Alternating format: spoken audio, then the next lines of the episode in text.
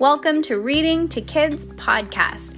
I'm your host, Jenna, And I'm your host, Peyton. and we're here to read to you or with you. We know that sometimes moms and dads don't always have the time or the motivation to read to their kids each night, and we know how important it is. So, on those nights that you're not in the mood, we're going to do it for you. Can't wait to read with you. Good job, Peyton. High five.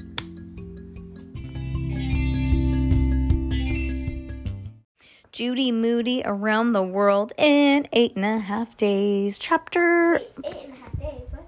That's what the, that's what the book's called. Judy Moody around the world in eight and a half days. Chapter four. And Peyton is still awake. I cannot believe that. I'm shocked, shocked, shocked, shocked. Nellie Bly says goodbye. Class, said Mr. Todd, blinking on the lights. Morning recess is over. Everybody find your seat. We have a very special visitor today, and she has some very interesting information to share with us. Is it the crayon lady? Somebody asked. Is that the visitor? asked Bradley, pointing to Amy Namey. She's just a kid from Miss Valentine's class. Class, I'd like you to meet Amy Namey, Mr. Todd said. Some kids giggled when he said her name. Judy practically jumped out of her seat. I already know her, said Judy, and we have three connections. One, her name rhymes just like Judy Moody. Two, she likes Nellie Bly, daredevil reporter, the way I like Elizabeth Blackwell, first woman doctor. And three, she collects ABC gum. Thank you, Judy. I was about to say that some of you may know Amy from the other third grade class, 3V, for Mrs. Valentine's room. She lives on my street, Allison S. told Mr. Todd. Oh my gosh. That is some crazy wind. I'm just gonna close it. in the- Oh my gosh. No, because it's hot in here. I noticed your colorful glasses before, said Jessica. Colorful? Colorful glasses before, said Jessica Finch. Were you on your field trip to the emergency room? asked Samantha. Why are you always wearing that blue checkered skirt? said Rocky. Why do you have all that plastic bread? Stop, Peyton. All of that plastic bread bag full of stuff? asked Frank. Let's give Amy a chance, said Mr. Todd. She is here to tell us about Nellie Bly, the daredevil reporter who went all the way around the world in 72 days. Does anybody did anybody ever see the movie Around the World in 8 Days? Amy asked.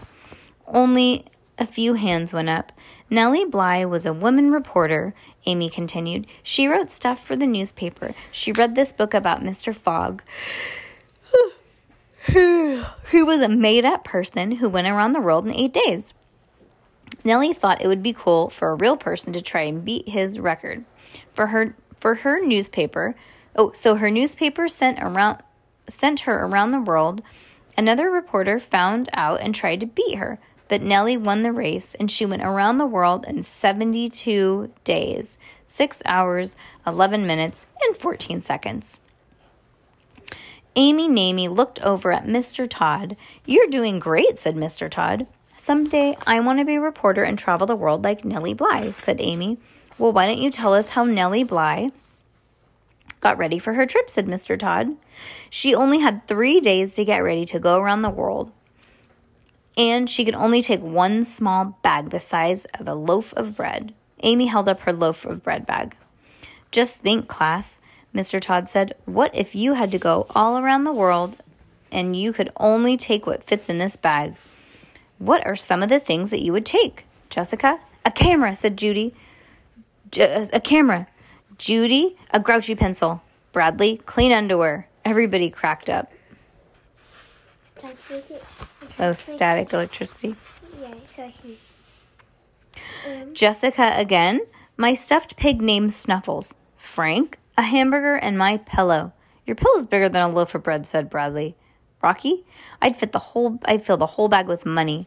Amy, would you like to show us what's in your bag? These are some things that Nellie Bly had in her bag. Soap, needle and thread, pajamas, slippers. No pillow? asked Frank. Underwear, said Amy. Told you, said Bradley. Ink and pens and pencils. Ink and pens and pencils. I called it, said Judy. Three hats, a cup, and a raincoat. No way, everybody exclaimed.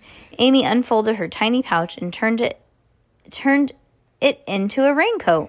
Whoa, everybody said. Everybody oohed and awed. And her lucky thumb ring. Holy macaroni, Judy thought. Lucky thumb ring. A lucky thumb ring was almost as good as a mood ring. How about what about money? asked Rocky. She tied it in a little bag around her neck. What about clothes and stuff? asked Jessica Finch. She only wore one dress. It was blue, plaid like this shirt. Amy Namey pointed to the skirt that she was wearing. What's the stick for? Somebody asked. Why'd she take a stick? When she got to a country she called a country called Yemen, she had to brush her teeth with a stick. I can't believe there's a country called Yemen, said Frank, and she saw camels and people riding elephants. And when she was halfway around the world, she got got a pet monkey named McGinty. Amy, why don't you show us Nellie Bly around the world route on your globe? said Mr. Todd. Okay, I made this globe this morning. It's still kind of wet. She held up a big, gloppy paper mache ball. Here's where she started in Hoboken. She started in Hoboland. Hobo Hoboland. Hoboken is in New Jersey, said Amy. And then she went to England, France, and Italy, then Egypt and Africa. The route was marked in black marker. Amy traced it with her finger. Can somebody help me hold this? asked Amy. I will, said Frank. Me too, said Rocky. Judy could not believe her ears. Ten minutes ago, Rocky and Frank were calling Amy a robber, a big, fat friend stealer.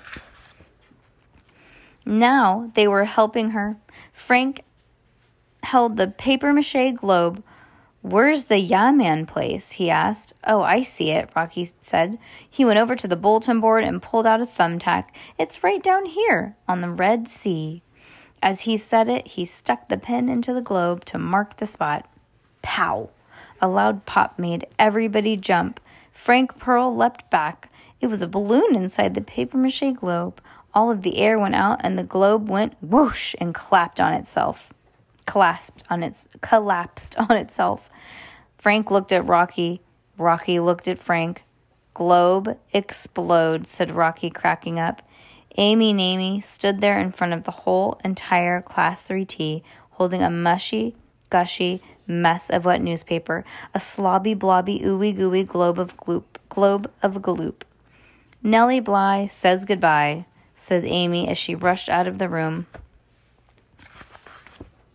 That was not very nice, huh? No. Aw. I feel bad for her. She probably worked really hard on that, huh?